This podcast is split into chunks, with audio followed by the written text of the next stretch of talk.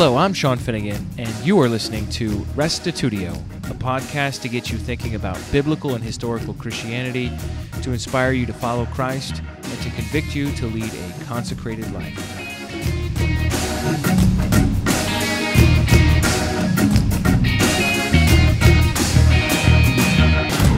Let's face it, divorce is a painful and complicated subject to talk about in America today, where about half of all marriages end in divorce.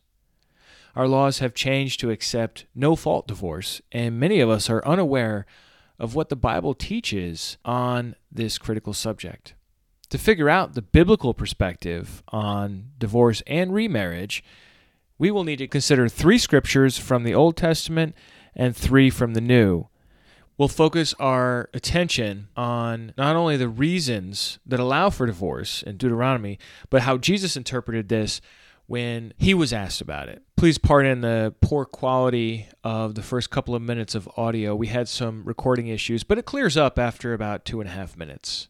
Here now is podcast episode 114 Divorce and Remarriage. So the question is not what's what position on divorce is palatable. The question is not what's convenient for me. The question is not what fits in with our modern sensibilities, but the question is, well, what does the Bible say? And so that's what I want to do. I want to look at three scriptures from the Old Testament and three scriptures from the New Testament. And to start, I want to look at Malachi chapter 2, verse 13. So we'll turn there to begin and we read, and I'm, going to be kind of cruising along because there's a lot of material. You see that I have a lot of pages in my notes for today. I've been researching this for a long time, for many years actually, and uh, it's, it's a top topic that I kind of always have on the back burner. I always want to hear people's perspectives on it because it is such a controversial subject. And I've read a lot of what other Christians who are interested in this subject have to say, and I, I, try to give you footnotes. So if you're interested, you can look up those resources on your own and continue the investigation. But what I share with you, uh, I try to share as biblically as possible. So, because I'm not the guru, I don't have the answer to every conundrum, to every possible scenario. And my authority is, is really based on what the Bible says. And if, if the Bible's wrong, then I'm wrong. If the Bible's right, then I'm right. And that's just where I, that's where I choose to stand. So, uh, Malachi 2:13 says, "This is another thing you do: you cover the altar of the Lord with tears, with weeping and with groaning, because He no longer regards the offering or accepts it with favor from your hand." So God is not in a good place with His people, or to say it a better way, the people are not in a good place with God. They're making offerings, and He's not regarding them. God is not accepting the worship of His people, which in this period of time would be probably animal sacrifice and grain offerings, that sort of thing. Verse 14, yet you say, for what reason? Well, you want to know? Here's the answer. Malachi will tell you. Because the Lord has been a witness between you and the wife of your youth, against whom you have dealt treacherously, though she is your companion and your wife by covenant. But not one has done so who has a remnant of the Spirit. And what did that one do while he was seeking a godly offspring? Take heed then to your spirit and let no one deal treacherously against the wife of your youth. Verse 16 For I hate divorce. What God says here is that He hates divorce. There's a translational issue. I give you a long, complicated footnote if you want to read it. But the NASB and the NET both say, I hate divorce and some other translations take it in a different way. But the point is still clear what's going on here. In antiquity, women, especially divorced women, were vulnerable. Because the way a patriarchal society works is you go from being under your father's care, under your father's protection, to being a part of your husband's household. And if he sends you out because you got old, or because you burned the toast, or because uh, you got in an argument and he's like, Well, I've got all the power here because women didn't have the right to divorce, and a man sends her out, he, and he can just upgrade to another woman. And that's what Malachi is rebuking the people for men were dealing treacherously with the wives of their youth. We have this today, right? Where somebody divorces their wife and then marries some young girl, right? This is, this is nothing new under the sun here. And God says, look, you can't do that and expect it to be okay with me. God will not regard your offering. You can offer God a million dollars, but if you're dealing treacherously with the wife of your youth, He doesn't want it. That's what Malachi said. Of course, they wouldn't use dollars in his, in his time. And so it says, For I hate divorce, says the Lord, the God of Israel, verse 16, and him who covers his garment with wrong, says the Lord of hosts. So take heed to your spirit that you do not deal treacherously. God says he hates divorce. The second scripture is in Deuteronomy. Flip over, please, to Deuteronomy. We're going to bypass this one and go to chapter 24. I'll just summarize for you what chapter 22 says. It's a law that protects a virtuous woman from getting divorced. If her husband falsely accuses her of premarital sex, he will get whipped, fined, and barred from divorcing her the rest of his life. So that's something that apparently was a loophole for some guys where they're like, well, I want to divorce my wife, and they were looking for a reason. They said, oh, well, she had, she had premarital, she wasn't a virgin on her wedding night. And so that was something that would happen. So there's a law here in Deuteronomy 22 that says, okay, well, if it turns out and there's evidence of her virginity her father would keep, and it's a bit complicated, but if it turned out that he was lying, he's going to get whipped. I mean, this is really something. He gets whipped, he gets fined, and then he's never allowed to divorce her for the rest of his life. Doesn't matter what she does. Uh, which, if you think about it, it's quite a punishment because they're not in a good, happy relationship after he's falsely accused her of not being a virgin, right? And uh, so that that is uh, that's something. And then if and if she was found out to have not been a virgin at marriage, uh, she would be stoned. She would be executed. She would get the capital punishment for that. So uh, that shows you how seriously they took the subject of virginity and premarital sex. But I don't want to get too much into that because chapter 24 has really got to be our focus, more or less, for the rest of our time here. Because everything after Deuteronomy 24 is just interpreting what it said. Even, even what Jesus says. It's really, Deuteronomy 24 is right there in the background. Chapter 24, verse 1 says, When a man takes a wife and marries her, if then she finds no favor in his eyes because he has found some indecency in her, and he writes her a certificate of divorce and puts it in her hand and sends her out of his house, and she departs out of his house, and if she goes and becomes another man's wife, and the latter man hates her and writes her a certificate of divorce and puts it in her hand and sends her out of his house, or if the latter man dies, who took her to be his wife, then her former husband, who sent her away, may not take her again to be his wife after she has been defiled, for that is an abomination before the Lord, and you shall not bring sin upon the land that the Lord your God is giving you for an inheritance. There's so much in here. I can't deal with it all, but no boomerang wives. Right? right? I mean, if you send if you send her out, you divorce her, you, you can take her back. But if you if you send her out and then she marries somebody else, that's it. You can't take her back again. That's really what this is talking about. However, our focus is verse 1. And that, uh, just a couple of little words there, and that makes all the difference in the world, it turns out. Uh, let me read it again. When a man takes a wife and marries her, if then she finds no favor in his eyes, so that's one key part, right? She finds no favor in his eyes because he has found some indecency in her. And he writes her a certificate of divorce and so on. Okay? So a lot of this turns on this word ervat, which is the word for nakedness in Hebrew. Translated indecency here. Do you see that in verse 1? Because he has found some indecency in her, okay?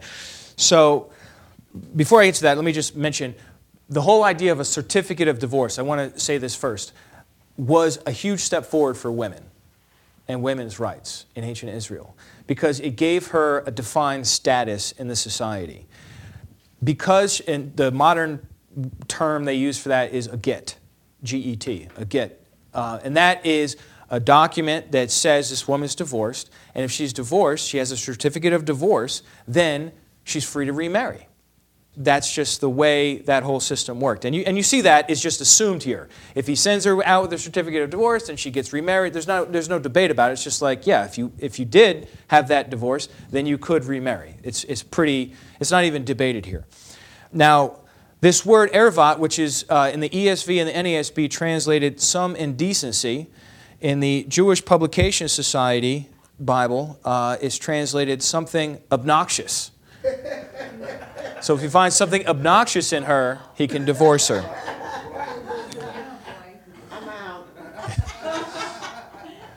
You're out for that one, huh? I'm gonna be, I'm gonna be out.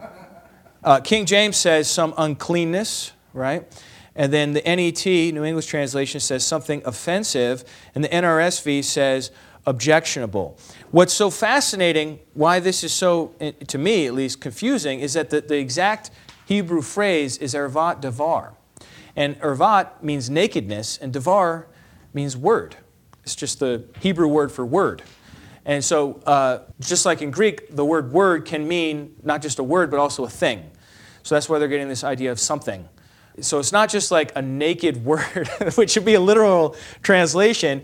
The translators are saying, well, it's, it's some indecency, it's something. And so the word nakedness in, in the Hebrew leans us towards the idea that there, there's probably something sexual going on here. But like I showed you, none of these translations, these, this is a wide range of translations, go with nakedness here. I, I find that utterly fascinating. My, my knowledge of Hebrew is way too limited to weigh in on which way that should be translated, but the rabbis argued about it. And so they wanted to know what precisely does ervat mean? In other words, what is the cause for which I can divorce my wife? That's what they want to argue about. So we have three perspectives in the Babylonian Talmud, which is a document after the time of the New Testament, but records some that was before the time of Jesus. And they give three opinions one from Hillel, who lived a generation before Christ, one from Shammai, who lived during the time of Christ, and one from Akiva, who lived a generation after Christ. These are three Jewish rabbis. And this is Tractate Gittin 90a, which is part of this Jewish code called the Babylonian Talmud. Mishnah. The house of Shammai says, so this is the Shammai interpretation on Ervat, a man should not divorce his wife unless he has found her guilty of some, some unseemly conduct. So Shammai is taken as unseemly conduct, very literally. As it says, because he has found some unseemly thing in her. The house of Hillel, however, says that he may divorce her even if she has merely spoiled his food. Since it says he hath found some unseemly thing in her. Look, if you're if you're waiting for dinner and it's spoiled, it's burnt, that's unseemly, right? Right, gentlemen? So that's uh, that, that, I'm joking, just to be clear. That's Hillel. That's what Hillel is saying. And that's the, the, the Jewish rabbi before the time of Christ. Um, Shammai says it's got to be something that's unseemly in her. And then Akiva, he's really bad. Akiva says he may divorce her even if he finds another woman more beautiful than she is. She doesn't even have to mess up dinner.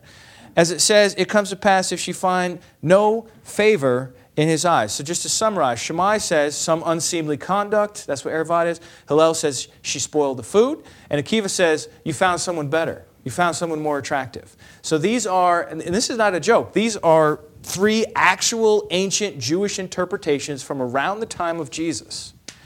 And I asked uh, our Jewish instructor, our Hebrew instructor, what is the, the uh, position on divorce? And she said, you know, it's, it's something that's accepted. And I, I looked online and I, and I found some stuff I'll share with you in a minute. But the question is, who's your rabbi? Those your rabbis? And, and for us as Christians, the, the real question is, how did Jesus interpret Deuteronomy 24? I mean, these guys, they don't have authority over us. I mean, they're funny, I think, or sad, depending on how you look at it, right? But what does Jesus say? So let's look at Jesus. We're going to look at three scriptures in the New Testament Matthew 5 31. Uh, I've got this up on the screen for you, but we're going to go to Matthew 19 in just a second. So go ahead and turn over to Matthew 19. Matthew 5:31 is part of the Sermon on the Mount, and it's very quick. A lot of the little antitheses where Jesus says, "You have heard it was said, but I say it to you," they have a number of verses to them. This was only two verses. It's very short, very quick, and then he moves on to the next topic. So, verse 31 it was also said, Whoever divorces his wife, let him give her a certificate of divorce. But I say to you that, so this right here is a quotation from Deuteronomy 24, verse 1. So Jesus is quoting Deuteronomy 24, verse 1. It's like, You heard it was said, if you, uh, whoever divorces his wife, let him give her a certificate of divorce. But I say to you, now that's interesting, right? We want, what is he going to say? Everyone who divorces his wife, except on the ground of sexual immorality, so that's what we call the exception clause, makes her commit adultery, and whoever marries a divorced woman commits adultery. So, who is Jesus most like? Is he like Shammai? Is he like Hillel? Is he like Akiva? Well, honestly, he's stricter than all three. I mean, Shammai left it pretty nebulous, some unseemly thing. Hillel said she, she burned dinner. Akiva said you found somebody more attractive. Jesus is like, look, unless it's sexual immorality, you're, you're committing adultery by moving on to another woman. So the question is well, what is adultery? We just heard what adultery is. Adultery is where one or both of those involved in that relationship, in that sexual intercourse, are married. One or both are married, and they're not married to each other, right? We know what this means. However, that's really a key for understanding the way this exception clause works here, okay? Because the second part of it says, let's just take the exception out of it. Everyone who divorces his wife makes her commit adultery. And whoever marries a divorced woman commits adultery. Let's look at the last part. Whoever marries a divorced woman commits adultery. On face value, that doesn't make any sense. A, a divorced woman can't commit adultery. She's not married. Only married people can, at least on her end, she can't commit adultery if she's no longer married, if she's divorced, right? So, so how, how, how, how do we resolve this? Well, there has to be some sense in which she's still married. You can't, uh, unmarried people can't commit adultery. They can commit fornication, they can do all kinds of other things, but adultery is reserved for married people. And so, in some sense, unless it was for sexual immorality that the divorce happened, as far as God's concerned, these, these people are still married. Um, and I don't want to go too much into detail on that, but I want to show you this from a website called Judaism, or it's called JewFAQ.org. This is a very generic website by this, this lady, Tracey Rich, who is uh, an Orthodox Jew. And she's, she's not a rabbi or an authority figure, but she's just like writing down what is the tradition, how do we do things, just like educating people on what Judaism is on a basic level. And I found this totally fascinating. She said, It is important to note that a civil divorce, this is according to Orthodox Judaism, there are three branches there's conservative, reformed, and Orthodox. The Orthodox is the more uh, Bible based out of those three, or the more conservative, whatever you want to call it. Um, it is important to note that the civil divorce is not sufficient to dissolve a Jewish marriage. As far as Jewish law is concerned, a couple remains married until the woman receives the get. This has been a significant problem. Many liberal Jews have a religiously valid marriage. In other words, they went to the rabbi and it was in the synagogue and all the rest when they got married. Yet, they do not obtain a religiously valid divorce. So you get married in the synagogue, but when you want to get divorced, they don't go to the rabbi, they go to the governmental authorities. Okay, that's what she's talking about. If the woman remarries after such a procedure, her second marriage is considered an adulterous one, and her children are considered manzarim, which I take it as a bad word. It means bastards or illegitimate. This is a modern Jewish understanding of divorce and remarriage. And now, they don't have they don't have a, a, a, Jesus, right? So they're not, they're not looking at it the same way we are. They're just looking at Deuteronomy 24, certificate of divorce, the get. That's the, for them, that's still considered the way, the way you do it. And um, look at Matthew 19. Let's, let's see what happened when the Pharisees came up and asked Jesus about this. And they sort of interrogated him. And they, they, they popped this question to Jesus in Matthew 19, 3. It says, And the Pharisees came up to him and tested him by asking, Is it lawful to divorce one's wife for any cause? Any cause sounds suspiciously like no fault. Yeah. Divorce, is, which is what we have today. So the Pharisees asked Jesus to weigh in on the debate. Verse 4 He answered, Have you not read that he who created them from the beginning made them male and female, and said, Therefore a man shall leave his father and his mother and hold fast to his wife, and the two shall become one flesh. So they are no longer two, but one flesh. What therefore God has joined together, let not man separate. There's Genesis 2:24. A man leaves, he cleaves, and he's one flesh with his wife. He leaves his parents' house, he cleaves to his wife, and they are one flesh. Now, what's so cool about what Jesus says when they tie the knot is that God has joined together. Did you see that in verse 6? What therefore God has joined together, let, let not man separate.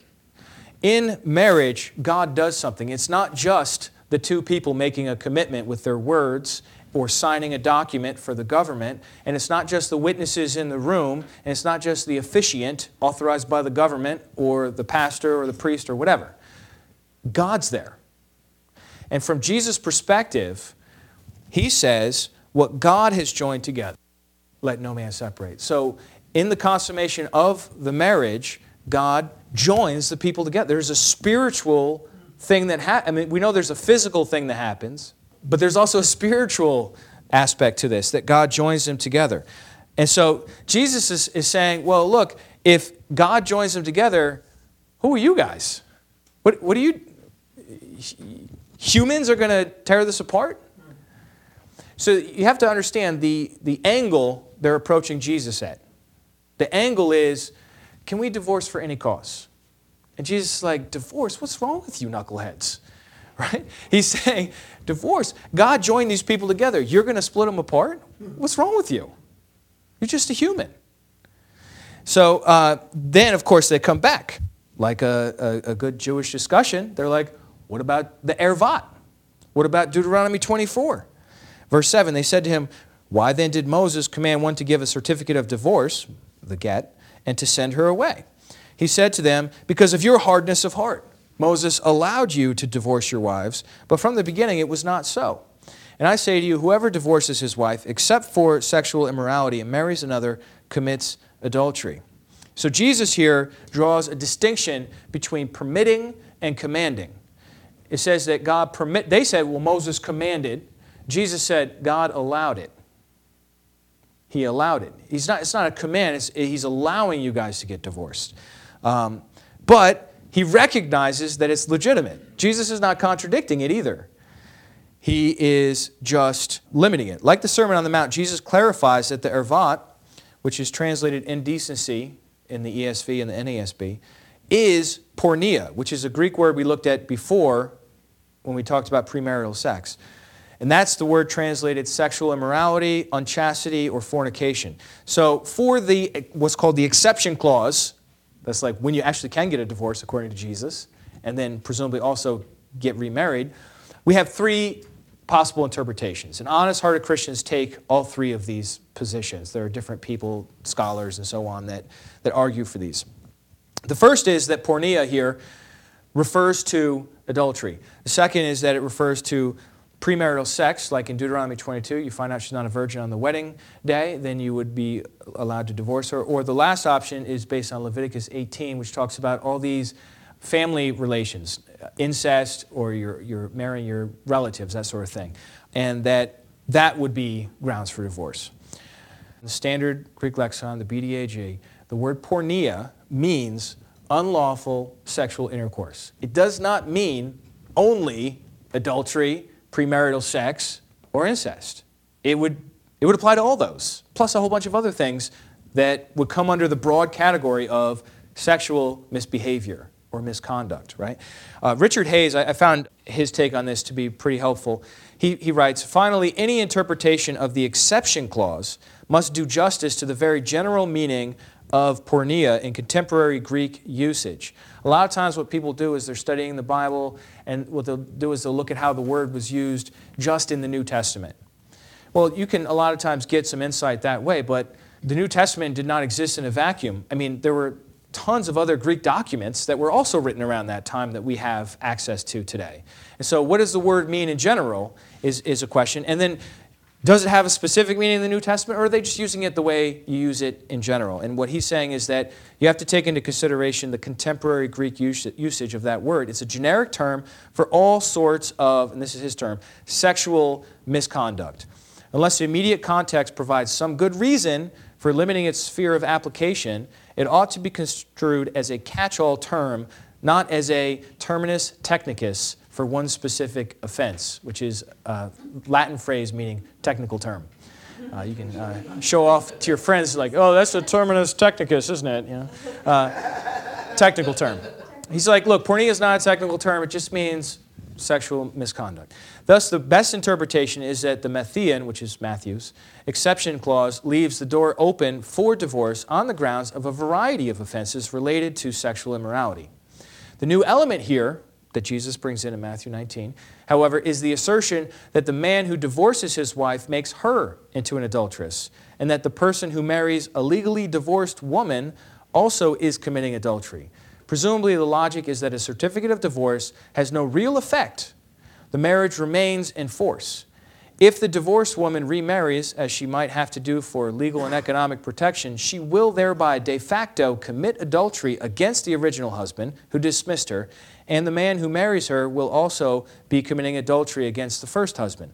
The effect of this teaching is to declare that the Deuteronomic divorce law null and void except in cases of porneia. So going back to Deuteronomy 24, what's the ervat there? What's that indecency? According to Jesus, it's porneia, which is this broad term for sexual uh, immorality. On remarriage, some argue that sexual immorality allows for divorce, but not remarriage. Okay? Uh, take a look at that again. Matthew 19, verse 9. I say to you, whoever divorces his wife, except for sexual immorality, and marries another, commits adultery. So, some people are saying, okay, you can get divorced for sexual immorality, but you can't get remarried. Other people are saying, well, if it's a divorce, then you can get remarried. And so there are, there are different points of view on this. But look, if a divorce is legitimate, the marriage is no longer in force. If it's legitimate, not just, I'm not talking about just legally here, I'm talking about in God's eyes. If God, I mean, these are God's laws we're talking about here. So if God says, except for this exception, and then Jesus later on clarifies that's sexual immorality of whatever kind, then those people are divorced. If you are actually divorced, you cannot commit adultery anymore. You just can't do it. You're not married. adultery is for married people. So I would argue for remarriage as a possibility in that case. Certainly not mandatory, but possible. So, putting together what Jesus says in all four of the Gospels, and I realize I didn't read to you Mark and Luke, but I'm just going to add them in in this chart here. Uh, we have these four general principles. One, a husband who divorces his wife, except for porneia, makes her commit adultery, presumably because she'd have to get remarried in order to survive in that culture. Number two, a man who marries a divorced woman commits adultery. Number three, a husband who divorces his wife, except for porneia, commits adultery. So, uh, on the one, it says the, the husband makes the wife commit adultery if you marry a divorced woman, but like, what about the guy who divorced her? Can he get, get away with it? Well, in Matthew 19, Jesus gives it, gives it back to him as well. A husband who divorces, so he's covering every different angle of this thing. It's a bit complicated, but he commits adultery against her, is what Mark 10 11 says, which is totally progressive considering that they didn't think that women had equal value a lot of times in their society. But Jesus is recognizing no, you can d- commit adultery against her, that she, she does have that right, that dignity. Uh, then, number four, a wife who divorces her husband and remarries commits adultery. So, and that's Mark 10 12. So we, we have all the different scenarios filled in there. I love verse 10, what the disciples said to Jesus. I mean, I don't love it. I, I, I think it's funny. They said, if such is the case of a man with his wife, it's better not to marry. Jesus, if it's like this, maybe I'll just stay single. But he said to them, Not everyone can receive the saying, but only those to whom it is given. For there are eunuchs who have been made so from birth, there are eunuchs who have been made eunuchs by men, and there are eunuchs who have been made, them, made themselves eunuchs for the sake of the kingdom of heaven. Let the one who is able to receive this receive it. So the disciples are shocked. They say, Well, maybe she wouldn't get married. Well, yeah, yeah, if you're, if you're looking for a way out before you get married, you shouldn't get married. That's right. You know, like, if, if you're thinking, like, all right, well, if, if, she, if she's not a good cook or whatever, like, no, you shouldn't get married. Uh, but, it, but if you recognize the Genesis 2.24 aspect, the creation theology undergirding the, the biblical understanding of marriage, that it's a, a, man and a woman, that they, they are apart from their parents, they cleave to each other, and that God unites them together, then and that what God has joined together, let no human separate, then yeah, get married and don't look for a back door. Uh, so Jesus talks about these eunuchs. I just review that ever so quickly. You can go over to 1 Corinthians 7. We need to definitely hit that scripture because it's super relevant. On the eunuch aspect here, Jesus says, Someone, there are three categories. Someone who cannot have intercourse because of a birth defect, that's some eunuchs. Others are someone who's castrated or injured by others. And then number three is someone who chooses to live chastely for the kingdom. That would be somebody who's choosing singleness. And Jesus says, only to those to whom it is given. So you get a sense of calling when it comes to marriage, when it comes to singleness. Uh, and that's a very different way of looking at it than we have today. But as we see here in 1 Corinthians 7, the Apostle Paul assumes that that's the case, that where, where you're at is where God wants you to be. And otherwise, he'll let you know. So look at 1 Corinthians 7, verse 10. To the married, I give this charge. This is the Apostle Paul. This is one of these uh, very interesting moments in his epistle here where he quotes Jesus. To the married, I give this charge. Not I, but the Lord. The wife should not separate from her husband. But if she does, isn't that, isn't that great? It's like, don't do it.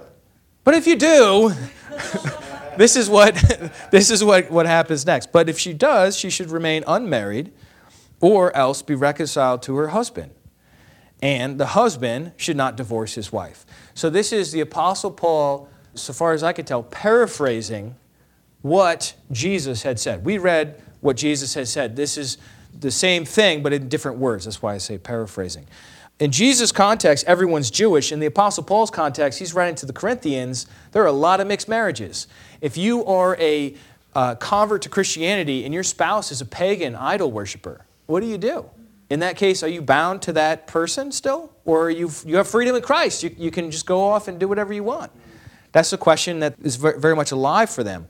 And so, verse 12, to the rest I say, I, not the Lord, uh, this is this is really kind of a funny chapter too because he's like he's speaking on his own authority here. The apostle is. He says, "I'm not the Lord." And then at the end of the chapter, he says, "And I think I too have the Spirit of God," which is uh, just kind of a, a different kind of chapter than a lot of other ones. But he's dealing with a very sensitive issue. He's navigating it. He's bringing them along, right? To the rest I say, I, not the Lord, that if any brother has a wife who is an unbeliever and she consents to live with him, he should not divorce her. If any woman, and he does it both ways, right? Any woman has a husband who is an unbeliever and he consents to live with her, she should not divorce him. For the unbelieving husband is made holy because of his wife. And the unbelieving wife is made holy because of her husband. Otherwise, your children would be unclean. But as it is, they are holy. This is the idea of contagious holiness. I love that.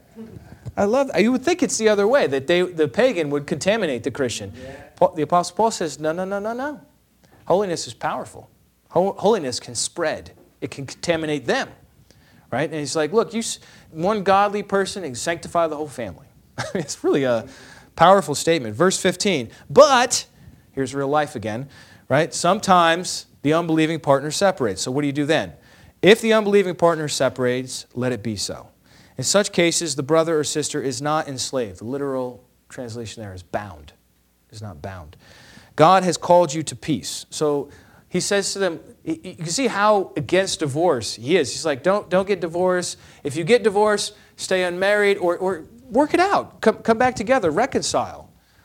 But if they leave and there's nothing you can do about it, and we have this today in New York State divorce law that one party can initiate a divorce and there's literally nothing you can do to stop that.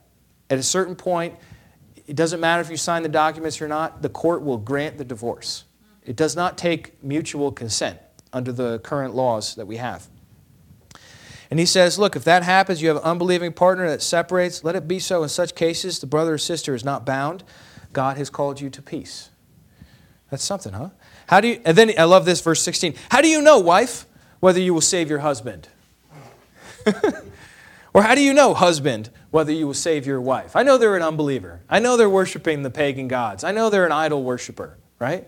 But how do you know that by your Christian witness you can't turn the tide the other way?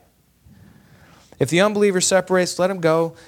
But look, he's not overturning what Jesus said. He's very conscious in, in uh, starting with the words of Jesus. He's like, look, this is what it says, not I, but the Lord uh, verse 11. Somebody read that. What did that say? Now for the married I command, yet not I, but the Lord. A wife is not to depart from her husband. Right. Depart, separate, divorce. These are all very synonymous terms. But if she does, let her remain unmarried or else be reconciled to her husband. He's not contradicting himself here. He's saying, look, if, if it happens, it happens. Don't you be the initiator of it.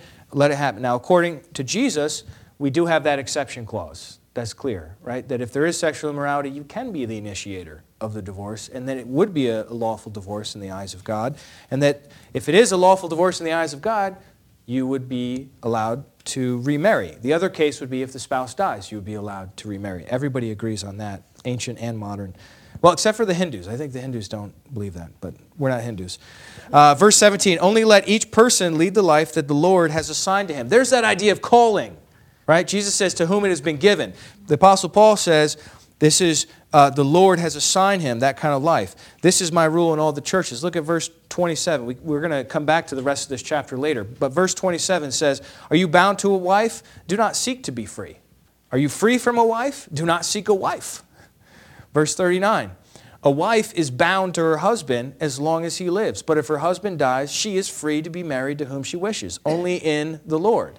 Yet in my judgment, she is happier if she remains as she is, and I think I too have the Spirit of God.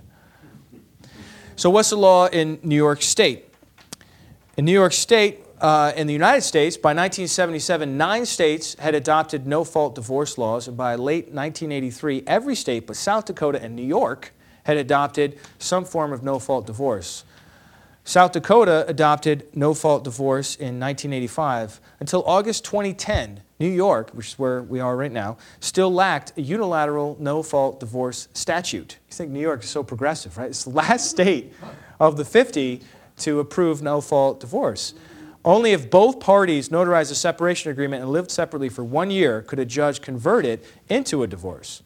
New York Governor David Paterson, this is all according to Wikipedia, uh, signed a no fault divorce bill on August 15, 2010. As of October 2010, which would be seven years ago, no fault divorce is allowed in all 50 states and in the District of Columbia. So you don't have to prove that one of the parties breached the contract of marriage. You don't have to prove infidelity. You don't have to prove cruelty, abandonment, anything. You can just say we have irreconcilable differences and that can get the job done. Compared to what we see today, which is what we just read, Jesus' words are startling and controversial. They are. But remember, his own contemporaries 2,000 years ago, Shammai, Hillel, Akiva, he would have been controversial to them 2,000 years ago. We expect him to fit in today? We cannot go against what the Bible says if our goal is to practice biblical sexual ethics. We dare not call Jesus Lord and refuse to obey his words. Question is, what's your standard? Is it New York State law? Is it Jewish law? Is it Hillel? Is it Shammai? Is it Akiva? Or is it Jesus? I think it needs to be Jesus. I don't want to, at the end of the day, I understand life is complicated, and in our broken world, we have innumerable, difficult quandaries. And I'm, eh, like I said, I'm not a guru to, to tell you exactly how to handle every situation. But whatever we do, we don't want to defy Jesus. We don't want to cast his words aside and count them as irrelevant or outdated. Because then what are we standing on? We've just cut the branch we're, we're sitting on, and uh, then there's nothing beneath us. Jesus doesn't ever sugarcoat Christianity either. Right? He says, if you want to follow me, take up your cross. Be willing to die. I mean, Christianity is serious. It's not like a little add on to our lives. But at the same time, we don't want to become the Pharisees who are quibbling over some nuance of the law and saying and being judgmental and making all these other rules on top of what Jesus said. We want to, uh, and the great sin of the Pharisees, more than anything else, is they didn't care about the person. They cared about the rules, not the person. And we don't want to become like that either. Amen. Jesus does this, he gives us th- this rule, but then you look at the rest of his example, he carries himself with grace. He carries himself with compassion and forgiveness, right? So we want to we want to be able to strike that balance like he did. And I think, you know, there's a lot of what ifs, and it's like the, the question of domestic abuse comes up. Well, what about somebody's getting beat up? Well, look, if you're getting beat up, get out of that situation. Just get out of it, clear your head, figure out a game plan for what to do. But don't stay in the house. How is that going to lead that person to Christ. Oh, come beat me up again. You know what I mean? Like that's not that's not at all in keeping with the spirit of this. Come up with a game plan. Get some of God's wisdom on, on how to handle that situation. In, in studying this and looking at this, I realize I'm, I'm way over time, but I just, I just really want to say this. Um, uh, I'm particularly concerned about those who are not yet married, not just those of you in the room, but those who are watching this live and then later. It, it matters who you pick to be your spouse. It matters a great deal. Look, if you pick a, a violent man, don't be surprised if he, if he, if he hits you later. Right? Uh, if you pick, uh, guys, if you pick a drug, drug addict woman, don't be surprised if she's using drugs when she's pregnant with your child. You, you got to use a little sense here that the person we want to pick needs to be somebody that is godly, somebody that cares about God more than you. And if you do that, you've got a shot at it. Stanley Hauerwas talks about this myth in our generation that you get married to fulfill your dreams. He says, Destructive to marriage is the self fulfillment ethic that assumes marriage and the family are primarily institutions of personal fulfillment necessary for us to become whole and happy. The assumption is that there is someone just right for us to marry, and that if we look closely enough, we will find the right person. How many times have you seen that in a Disney movie? the moral assumption overlooks a crucial aspect to marriage. It fails to appreciate the fact that we always marry the wrong person. We never know whom we marry, we just think we do. Or even if we first marry the right person, just give it a while, and he or she will change. For marriage, being the enormous thing it is, means we are not the same person after we have entered into it. The primary problem is learning how to love and care for the stranger to whom you find yourself married. Right? It's kind of a cynical approach, but I, I, I really appreciate it. That's to the, to the unmarried. Look, don't look for somebody that's going to fulfill you. Look for somebody that you can serve God with and that's going to have that sense of commitment as a foundation to the marriage, not looking for a back door out, because then you'll be forced to work out the issues as they arise.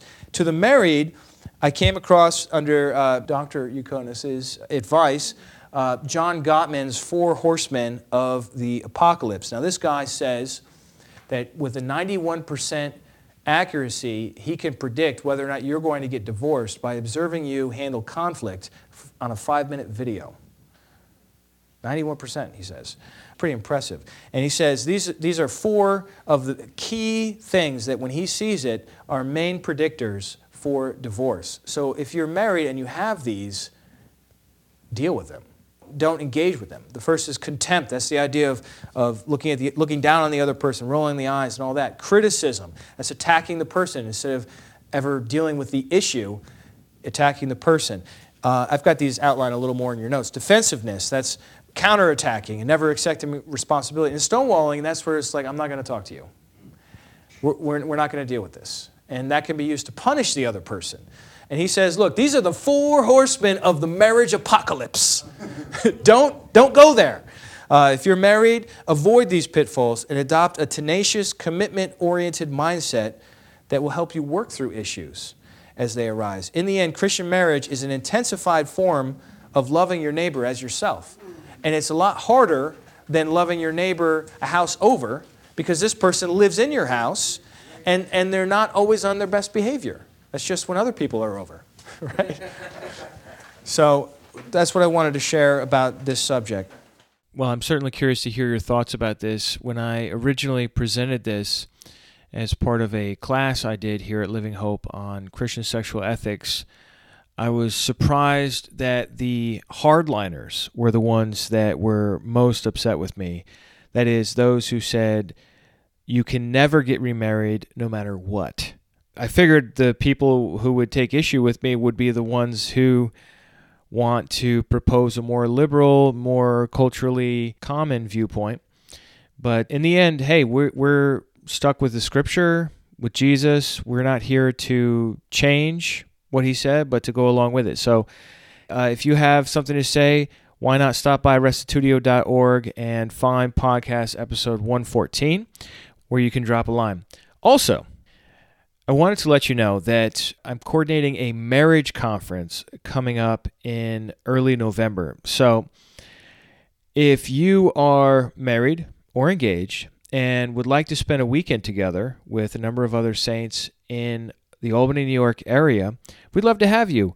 If you need information about that, you can get it at lhim.org. That's Living Hope International Ministries, lhim.org.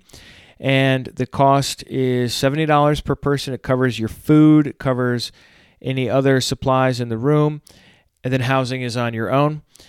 We're going to be basing a number of the sharings on the book The Meaning of Marriage by Tim and Kathy Keller. At the conference, we'll have a number of speakers and also a night out for dinner, a fancy dinner out, and some entertainment there.